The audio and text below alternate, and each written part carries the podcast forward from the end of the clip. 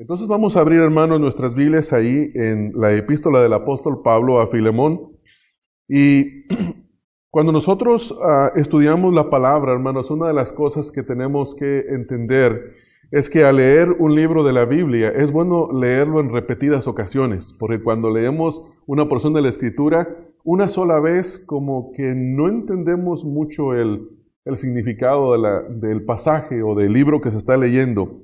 Si bien el solo hecho de leer la palabra de Dios ya es de bendición porque la palabra de Dios es viva y eficaz.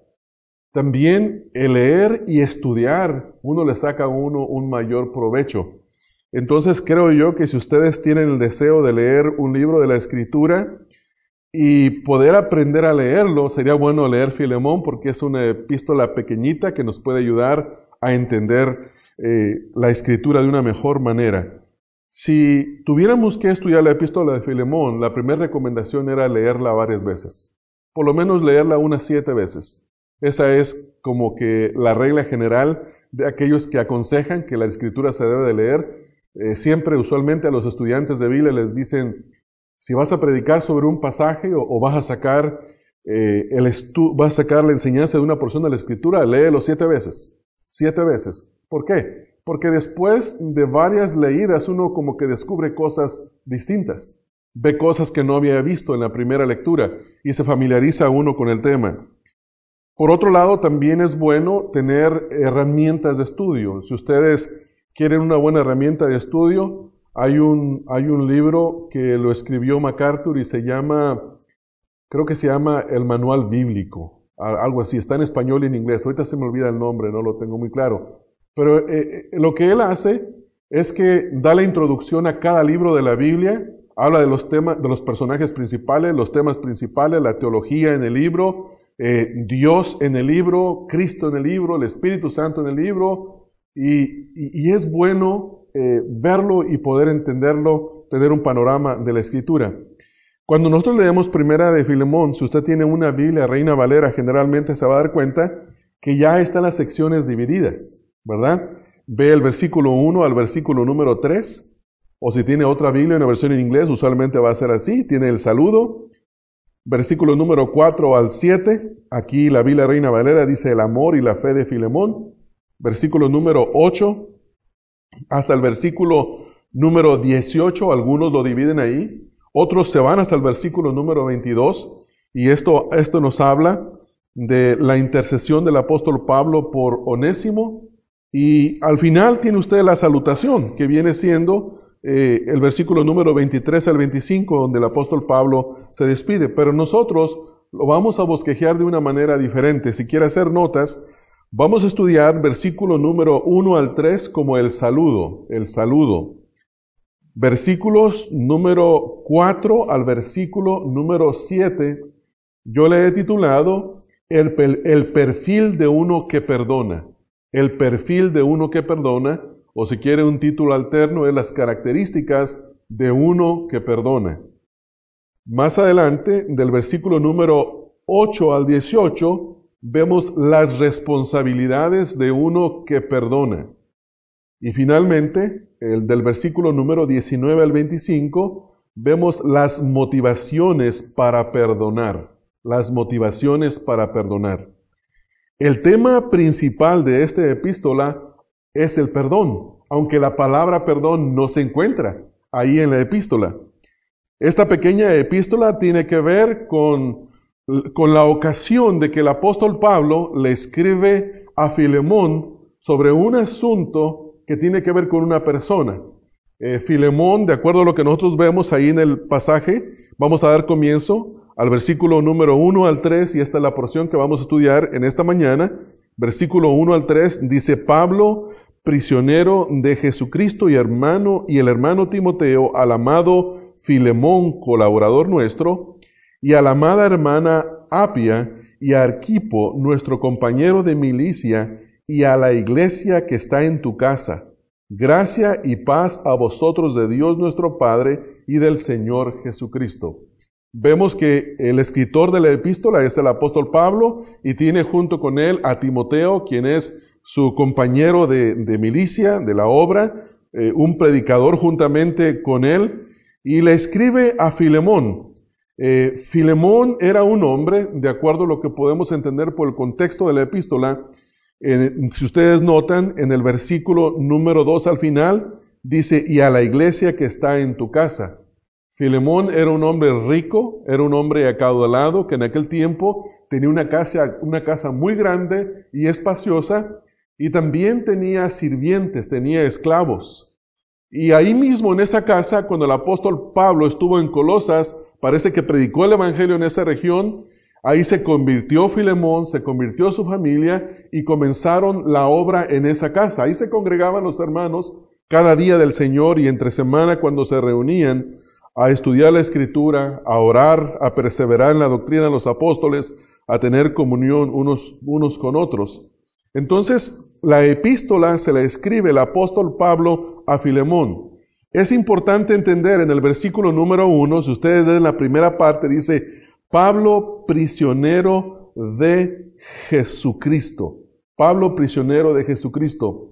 En el momento en el que el apóstol Pablo está escribiendo esta epístola, se cree, que era aproximadamente el año 64, cuando Pablo estaba prisionero por causa del Evangelio y de y de la prisión él escribe cuatro epístolas, las cuales son consideradas como las epístolas de la prisión, que viene siendo Efesios, Filipenses, Colosenses y Filemón. Cuando usted lee estas cuatro epístolas, siempre va a encontrar que Pablo hace una mención a su emprisionamiento, al estar encarcelado por causa del Evangelio. Ahora, mire cómo comienza el versículo número uno. Dice, Pablo, prisionero de Jesucristo. Él no dice Pablo prisionero de César, no dice Pablo prisionero de Roma. Pablo se consideraba a sí mismo como un prisionero del Señor Jesucristo. Y esto lo podemos ver en más epístolas. Por ejemplo, si usted va a Efesios capítulo número 3 en el versículo número 1, dice Pablo, por esta causa yo Pablo, prisionero de Cristo Jesús, por vosotros los gentiles. Pablo decía, soy un prisionero de Cristo Jesús por vosotros los gentiles, o sea, por causa de la predicación del Evangelio. En mismo Efesios capítulo 4, versículo número 1, dice, yo pues preso en el Señor, os ruego que andéis como es digno de la vocación con que fuisteis llamados. En el capítulo 6, ahí mismo en Efesios, versículo número 20, Dice, por el cual soy embajador en cadenas, que con denuedo hable de él como debo de hablar. Y en segunda de Timoteo, versículo, capítulo 1, versículo 8, dice, por tanto no te avergüences de dar testimonio de nuestro Señor, ni de mí, preso suyo, sino participa de las aflicciones por el Evangelio según el poder de Dios. Entonces Pablo, cada vez que escribía eh, en estas cuatro epístolas, cada vez que escribió estas cuatro epístolas, les vuelvo a repetir las epístolas, Efesios, Filipenses, Colosenses y Filemón, se refiere a sí mismo como un prisionero de Cristo. Eh, ¿Por qué razón Pablo dice que él es prisionero de Cristo? Y la razón es porque él tenía un entendimiento de la soberanía de Dios. Él sabía que si él estaba preso era porque Dios estaba en control de las cosas. Si él estaba libre es porque Dios estaba en control de las cosas. Y dice por esa razón, yo soy preso por causa del Evangelio de Cristo y si estoy preso en este momento es porque Dios así lo ha permitido. Y aquí nosotros aprendemos algo muy importante, hermanos.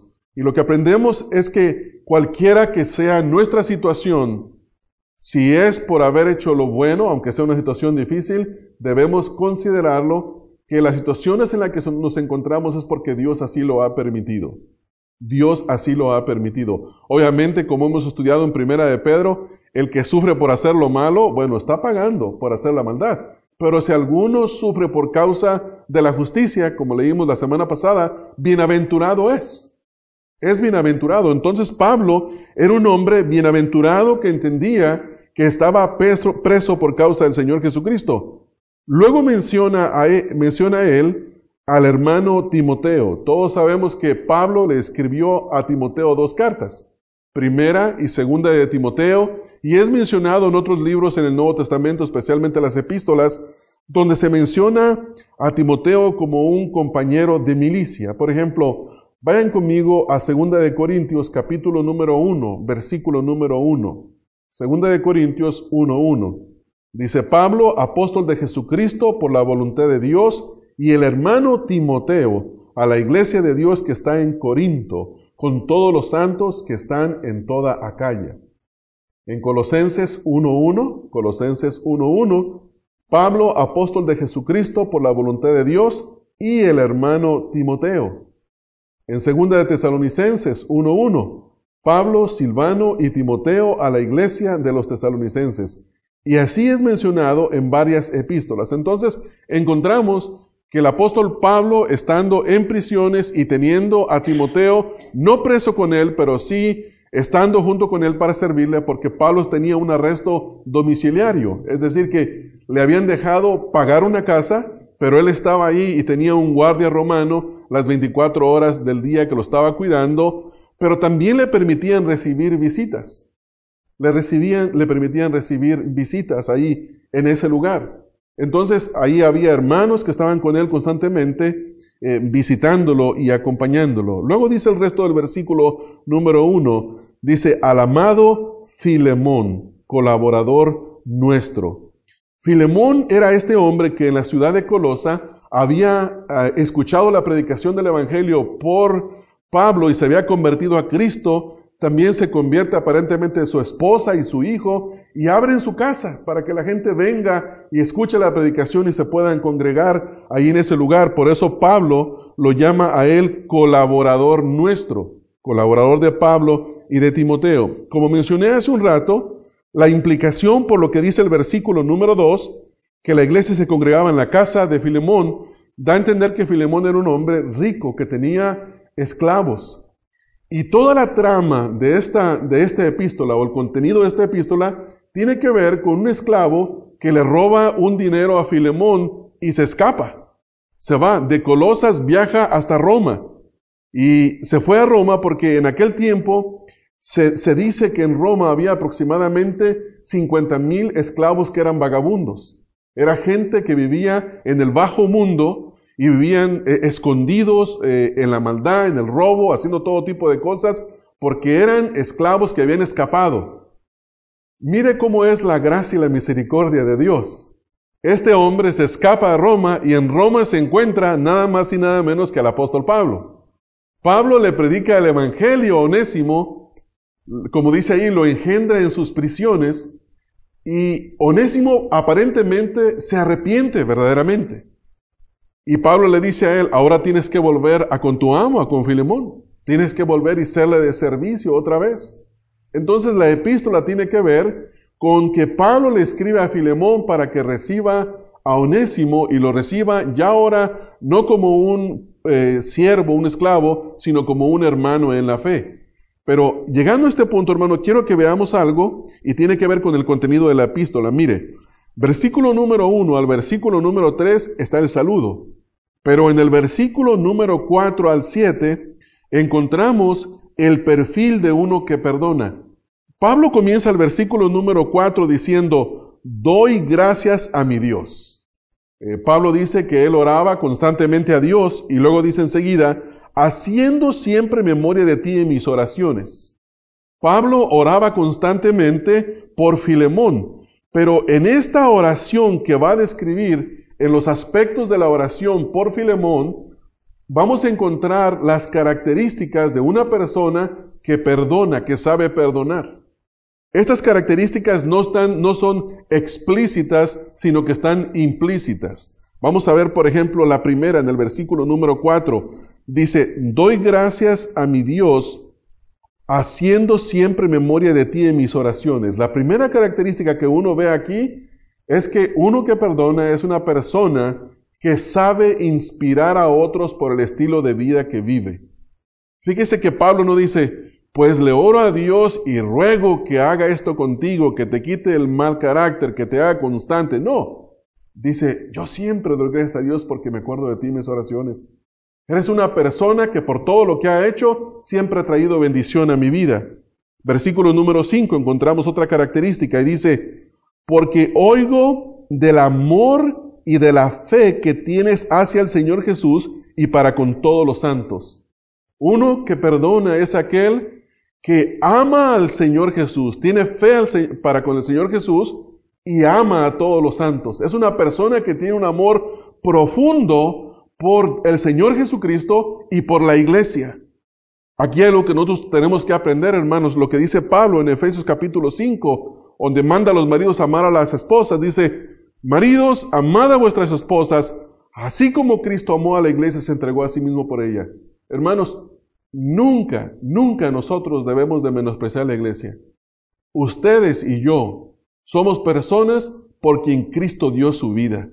Y si Cristo dio su vida por nosotros, eso quiere decir que ustedes y yo Debemos de amarnos los unos a los otros porque Cristo entregó su vida por nosotros por cuanto Él nos amó. Entonces, Filemón era un hombre que verdaderamente entendía esto. Él tenía fe en el Señor Jesucristo y amaba a la iglesia porque él entendía quién era la iglesia. La tercera característica está en el versículo número 6.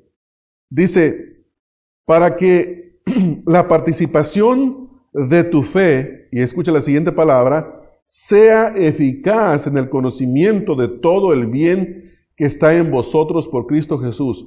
Uno que perdona tiene una característica de ser eficaz en la fe.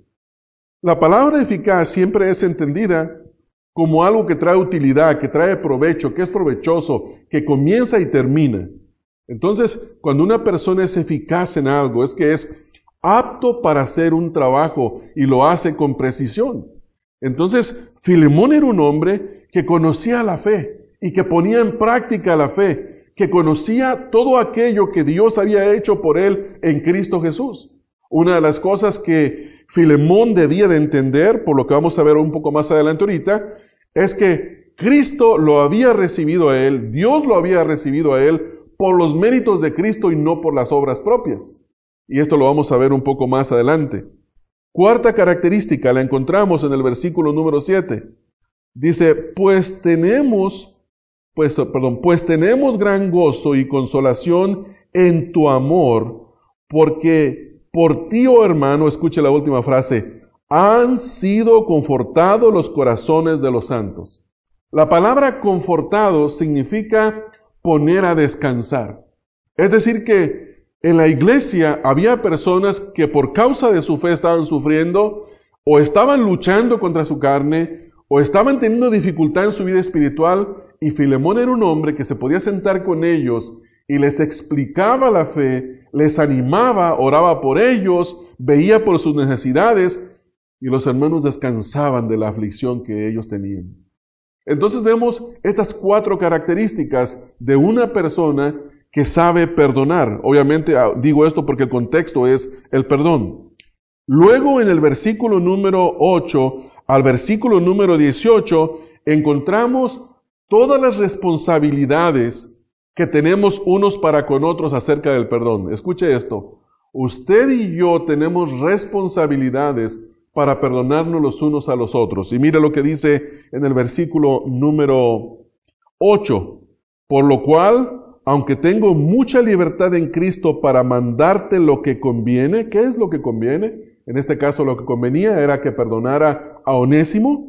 Dice, más bien te ruego por amor, siendo como soy, Pablo, ya anciano y ahora además prisionero de Jesucristo. Aquí se vuelve a mencionar otra vez que Pablo estaba en prisiones. Y, y nota, hermanos, que esto es algo que lo repite constantemente. Hasta parecería que, Pablo estaba presumiendo, que era un prisionero del Señor Jesucristo. Y no lo digo esto en broma, lo digo porque uno puede ver que él hace un énfasis constante en esto. Mire, si usted se, si usted se fija ahí en el versículo número 9, ya lo leímos, dice que él es un prisionero de Jesucristo. En el versículo número 10 dice, te ruego por mi hijo onésimo a quien engendré en mis prisiones, una vez más. Y en el versículo número 13 dice, yo quisiera retenerle conmigo para que en lugar tuyo me sirviese en mis prisiones por el Evangelio. Entonces, vemos aquí las responsabilidades. versículo número 10 ahora. Te ruego por mi hijo onésimo, a quien engendré en mis, en mis prisiones, el cual en otro tiempo, escuche esto, te fue inútil pero ahora a ti y a mí nos es útil. Es curioso porque el apóstol Pablo utiliza aquí un lenguaje que obviamente los que no conocemos el idioma original, yo me doy cuenta porque yo leí un comentario y este comentario lo explica así. Él utiliza un juego de palabras. El nombre onésimo significa útil. Pero cuando Onésimo le robó a su amo, se convirtió en un esclavo inútil. Y cuando él llega a Pablo, Pablo le predica el Evangelio, él se arrepiente y ahora se convierte en una persona útil que le hace honor a su nombre. Por eso dice Pablo en el versículo número 11, el cual en otro tiempo te fue inútil, pero ahora a ti y a mí nos es útil. El cual, escuche esto, vuelvo a enviarte Ahora, esta es la responsabilidad que tiene una persona cuando hablamos de perdón. Dice, tú pues recíbele como a mí mismo. Recíbele como a mí mismo.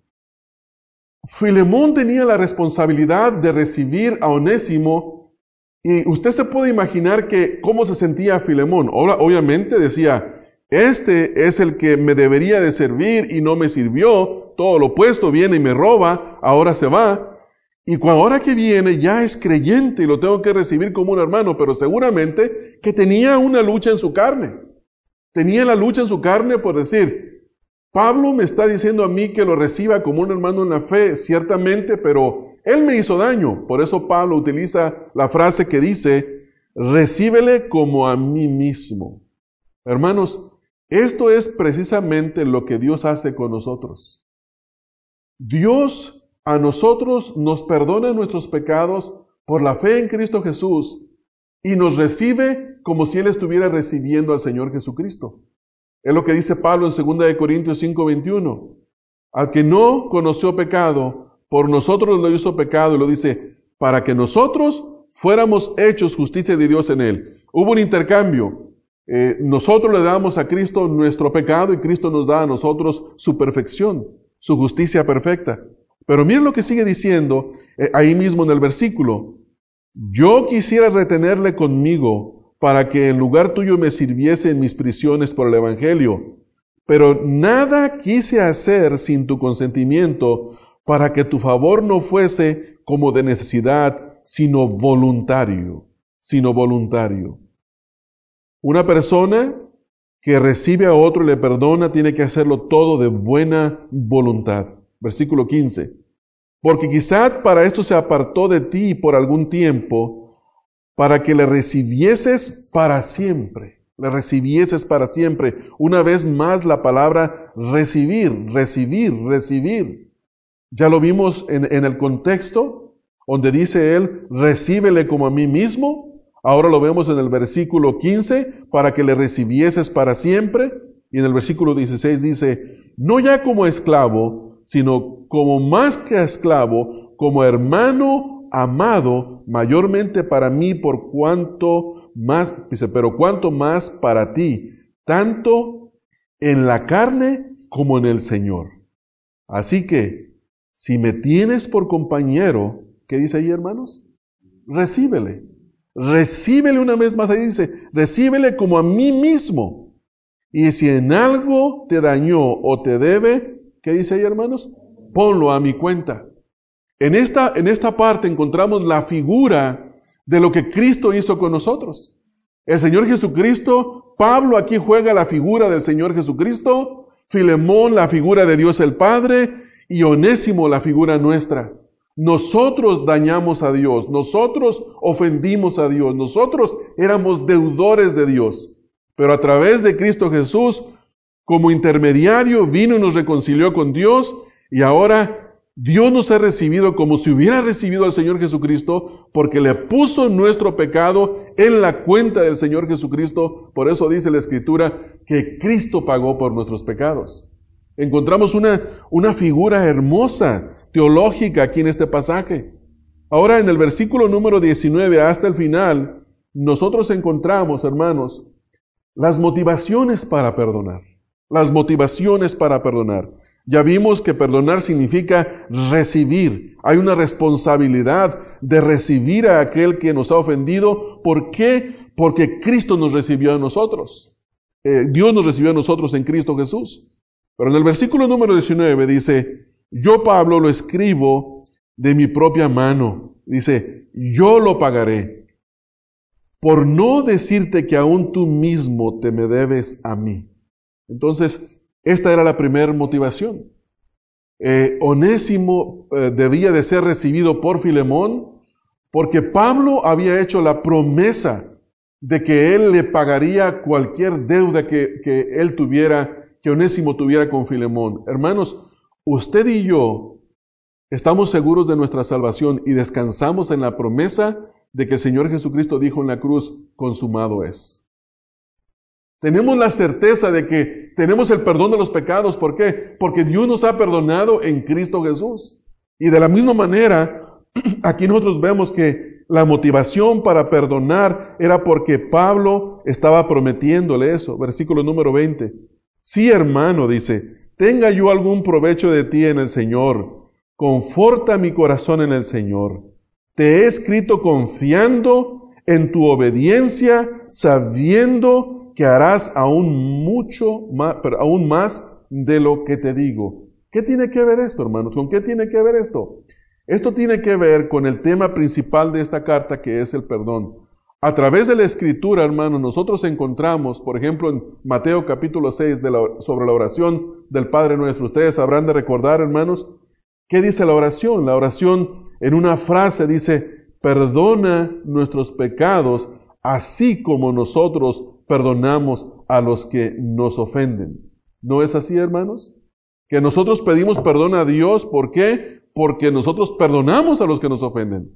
Esto quiere decir que si usted y yo no perdonamos a aquel que nos ha ofendido, ¿cómo podremos requerir de Dios el perdón? Y si nosotros creemos que Dios nos ha perdonado, ¿cómo no vamos a perdonar a otro? Porque mayor fue la ofensa que nosotros hicimos contra Dios que la que cualquier persona puede hacer para con nosotros. ¿No es así, hermanos?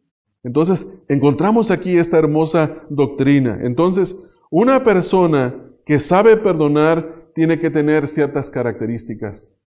Una persona que sabe perdonar sabe que tiene ciertas responsabilidades. Y una persona que sabe perdonar es una persona que encuentra sus motivaciones en lo que Dios ha hecho a su favor. Versículo 21, te escribo confiado en tu obediencia. Cuando la Escritura nos dice, hermanos, que nos perdonemos los unos a los otros, ¿qué es lo que Dios espera de nosotros, hermanos? ¿Qué espera? Alguien hábleme y alguien dígame, ¿qué es lo que espera? Obediencia, ¿no? Que perdonemos. Eso es lo que el Señor espera. Ahora, ¿es fácil perdonar? No, no es fácil. ¿Es una obligación perdonar? Por supuesto, es una obligación perdonar. Alguien, alguien podía poder decir, pero es que yo, yo no lo siento. Hermanos, créemelo, que yo en mi carne jamás siento perdonar. Yo tampoco siento, hermanos. Todos somos pecadores, aún no hemos sido redimidos en esta carne pecaminosa. Y hay un residuo de pecado ahí que está eh, haciendo la lucha contra el espíritu. Nuestro espíritu tiene el deseo, pero nuestra carne se opone. Pero tenemos esta obligación. Entonces, hermanos, Habiendo visto el panorama de la carta, usted ahora puede ir y leer esta epístola y entender que del versículo, a ver si se recuerdan, versículo 1 al 3 encontramos el saludo, versículo número 4 al 7 encontramos las características que tiene uno que perdona, versículo 8 al 18 encontramos la responsabilidad, las responsabilidades, no las motivaciones, las responsabilidades de uno que perdona, y versículo 19 al 25, las motivaciones de uno que perdona. Entonces, cuando, la próxima vez que usted lea esta epístola, usted podrá encontrar, hermanos, esta, esta enseñanza, esta teología. Ahora quiero que volvamos a nuestro versículo número 3, número 1, perdón. Y vamos a ver en primer lugar en el versículo número 1 lo que ya mencionamos, Pablo se considera un prisionero de Cristo, haciendo una referencia a que estaba en la cárcel, no por malhechor, sino porque Dios en su soberanía así lo había permitido. Timoteo era su compañero y él está escribiendo a Filemón, quien es su colaborador en el Evangelio. Y en el versículo número 2 se introduce a un personaje distinto. Dice, y a la amada hermana Apia. Bonito nombre para ponerle a su próxima hija. Apia. Y luego al hijo, por si acaso póngale apio, para que tenga los vegetales ahí completos, ¿no? Apia. Eh, algunos dicen que esta señora era, esta hermana era esposa de Filemón. Luego se menciona otro nombre y es Arquipo. Dice nuestro compañero de milicia. Arquipo se cree que era hijo de Filemón y de Apia. Y se cree que este hermano era un líder destacado en la iglesia porque se menciona en el capítulo 4, versículo 17 de Colosenses. Si ustedes van conmigo a Colosenses, hermanos, eh, en Colosenses 4, 17 se hace una mención de, de este hermano. Dice, decid a Arquipo, mirad que cumplas el ministerio que recibiste del Señor. O sea que Arquipo, ah, es posible que Pablo había dejado en ese lugar, no solo a Filemón, sino también a Arquipo, a que siguieran predicando la palabra de Dios porque era un compañero de milicia. Ahora la, frase, la frase milicia tiene que ver con una frase de combate, de batalla. Son son un grupo de personas que contienden por el Evangelio, que pelean por el Evangelio. Es decir, que la predicación del Evangelio, hermanos, es una lucha contra el mal, contra el error, contra la mentira. La, verdad se tiene que imponer sobre la mentira. La luz se impone sobre la oscuridad. Y la predicación del Evangelio siempre va a ser una lucha. Por lo tanto, todos aquellos que conocemos el Evangelio y peleamos por el Evangelio, estamos luchando juntos, colaborando juntos, así como colaboraban estos dos hombres. Y luego dice en el versículo número 2, dice, y a la iglesia que está en tu casa. Al principio no existían los templos como los encontramos nosotros en el día de hoy. Los templos empezaron a, aparecer después del año 300, eh, cuando Constantino eh, le, entregó, le hizo tregua de paz a la iglesia y empezaron a hacerse los templos, nace la iglesia católica, y después muchos creyentes aún se seguían congregando en templos, pero los que no estaban de acuerdo con la iglesia católica se siguieron congregando en otros lugares y en casas. Pero ¿qué es lo que queremos descatar de este versículo? Note lo que dice ahí. Y a la iglesia que está en tu casa. Es decir, que donde quiera que se reúnen un grupo de creyentes, ahí está la iglesia. Puede ser una casa, puede ser un templo, puede ser un parque. La iglesia somos los creyentes. Somos aquellos que hemos sido llamados a, la salvación, aquellos que recibimos el llamado al arrepentimiento y la fe en Cristo Jesús. Y todos aquellos que a través de la historia hemos recibido este llamado, venimos a conformar la iglesia. En esta mañana estamos un grupo de personas aquí, pero no necesariamente eso quiere decir que cada uno de ustedes es miembro de la iglesia.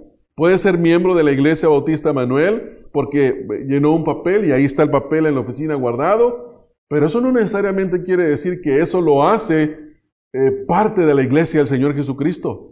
La única forma de ser parte de la iglesia de Cristo es haber recibido el llamado al arrepentimiento y a la fe, haber respondido en arrepentimiento y fe y creído en Cristo Jesús. Entonces el Espíritu de Dios, como dice Pablo en Primera de Corintios 12, nos bautiza en un cuerpo y nos hace parte del cuerpo. Y nadie nos puede quitar de ese cuerpo. Entonces Pablo se refiere a estos creyentes que estaban ahí como la iglesia que está en tu casa. Ahora, luego les da un saludo. Míralo cómo, cómo termina el saludo. Dice, gracia y paz a vosotros. Ahora, esto, hermanos, son palabras, eh, como algunos opinan, y yo estoy de acuerdo con las opiniones de algunos, donde el Espíritu de Dios ministrando cada una de estas palabras, pero al mismo tiempo Pablo, estando consciente de lo que estaba escribiendo, las pone en un lugar específico y adecuado para lo que va a seguir hablando. Le habla de la gracia. ¿Qué es la gracia? Es el favor inmerecido que hemos recibido de Dios para la salvación, ¿no es así? Nosotros estamos salvos por gracia de Dios. Somos salvos porque Dios ha tenido gracia para con nosotros. Nadie es salvo porque se lo ganó. Todos recibimos la salvación gratuitamente. Entonces Pablo le dice a, Filemón, mira hermano, todo lo que tú tienes, todo lo que tú eres en Cristo Jesús, lo has recibido por gracia. Ahora, note la siguiente palabra. Dice gracia y paz. El primer resultado que nosotros tenemos cuando nos arrepentimos y tenemos fe para con, fe para con Cristo, tenemos paz para con Dios. Pablo dice en Romanos 5, justificados pues por la fe, tenemos paz para con Dios. Y esa paz que tenemos con Dios se tiene que extender a los demás. Nadie puede decir que está en paz con Dios y peleado con su hermano. Yo no puedo decir eso, ciertamente. Yo no puedo decir, Dios, yo te amo, pero qué gordo me cae Isaac.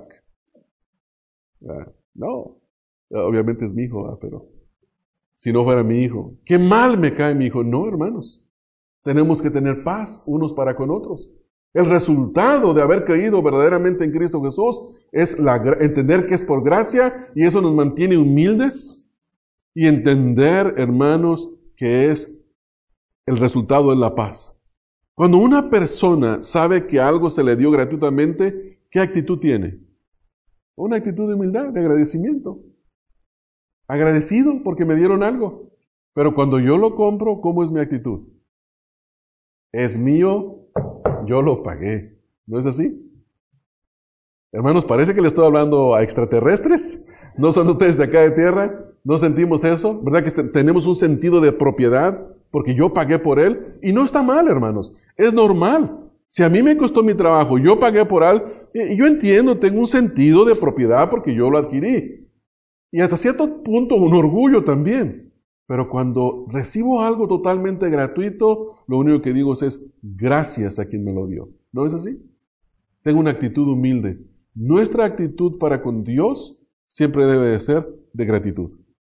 Y nuestro trato para con los demás, si Dios ya nos dio paz con Él, debe de ser de paz para con los demás. Entonces Pablo pone aquí, guiado por el Espíritu Santo, esas palabras apropiada y estratégicamente, porque esta epístola no solamente la iba a leer Filemón, sino que también la iba a leer la iglesia, porque está dirigido a la esposa de Filemón, al hijo de Filemón y a la iglesia, porque si solamente hubiera sido dirigida a Filemón, a lo mejor Filemón se pone medio carnal, guarda la cartita, la pone abajo de, de, la cama y nadie sabe de eso, pero después basta la esposa así como una goterita de agua. ¿Ya vas a leer la carta a los hermanos? Papá, ¿cuándo vas a leer la carta a los hermanos? Y no le va a quedar otra. Hermanos, pues Pablo me escribió. ¿Se acuerdan de Ésimo? sí. Se convirtió. Y ahora Pablo nos lo, lo ha enviado. Y aquí está el hermano amado, medio odiado, pero amado.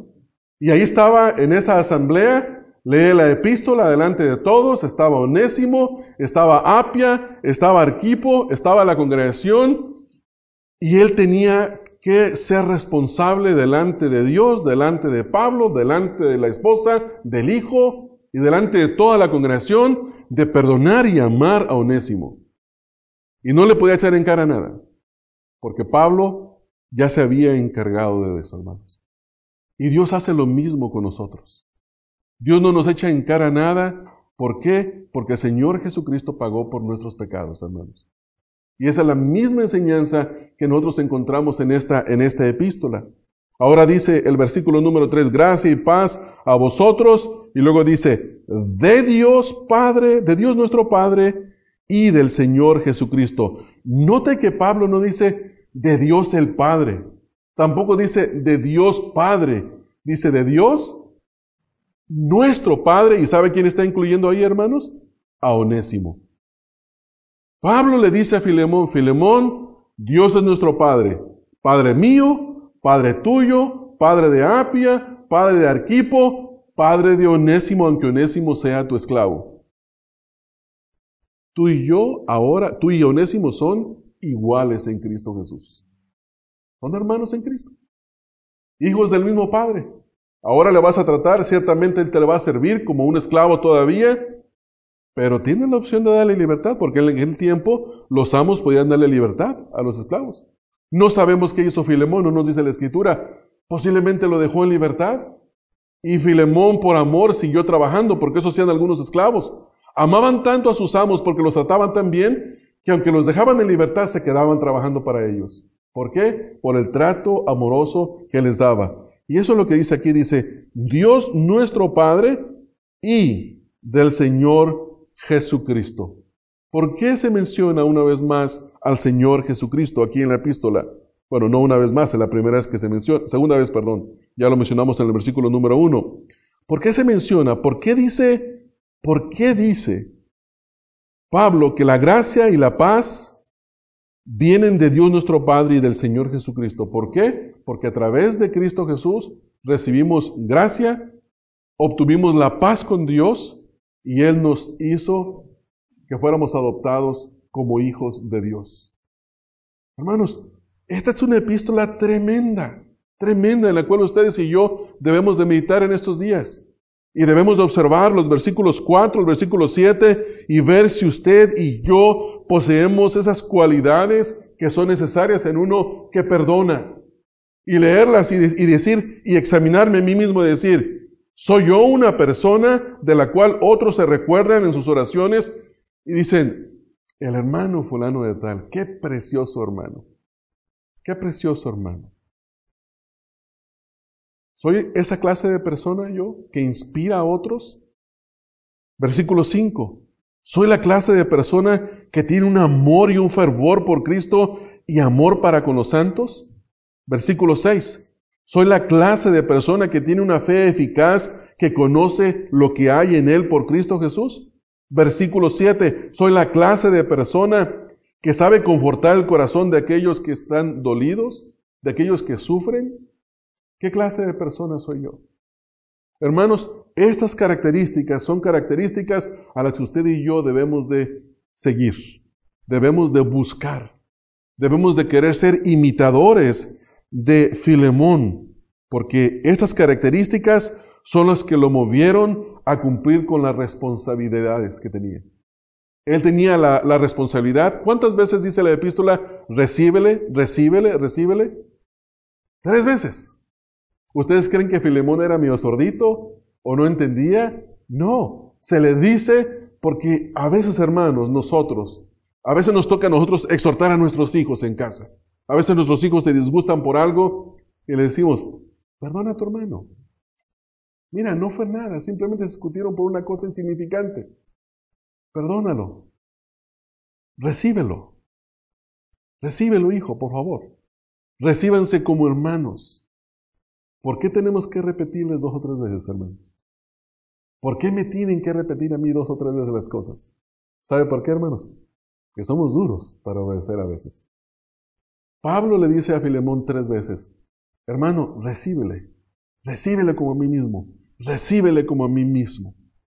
Y nosotros tenemos que decirle a nuestros hijos, a nuestros hermanos en Cristo, hermano, recibámonos los unos a los otros, así como Dios nos ha perdonado y así como Dios nos ha extendido su gracia y su misericordia. Y recuerden, hermanos, que del versículo 8 al 18 vemos las responsabilidades que estamos mencionando y luego del versículo 19 al 25 vemos las motivaciones. ¿Qué te motiva a ti en esta mañana para perdonar? Esta epístola, ¿no es así?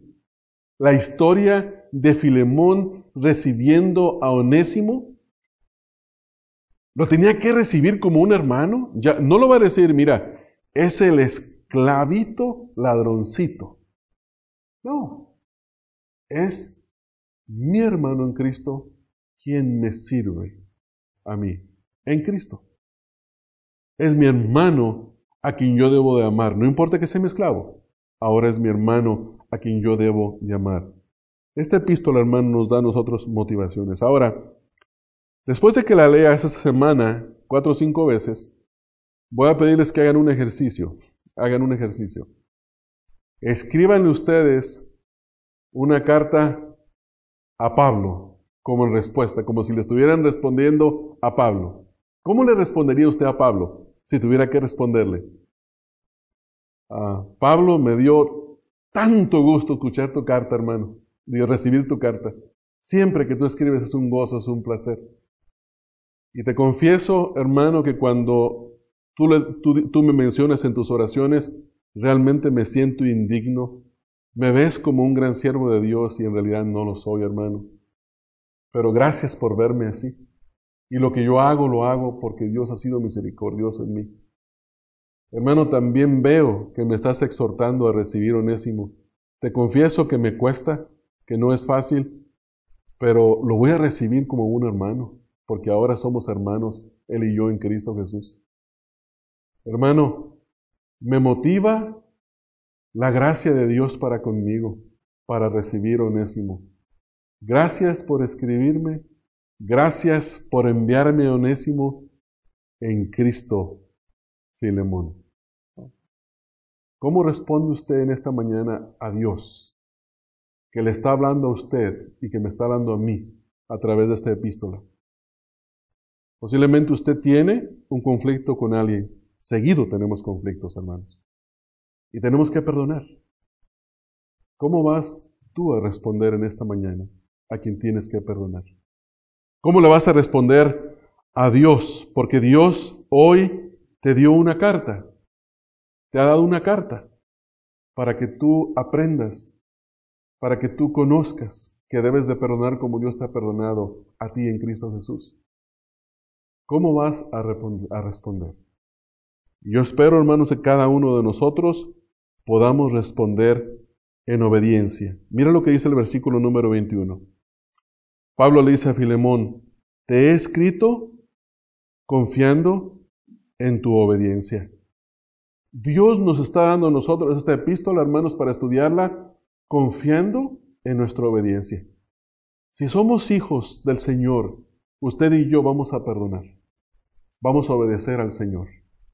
Y luego dice el versículo, sabiendo que, hará, que harás aún más de lo que te digo. Pablo tenía una certeza para con Filemón. ¿En qué descansaba esta certeza?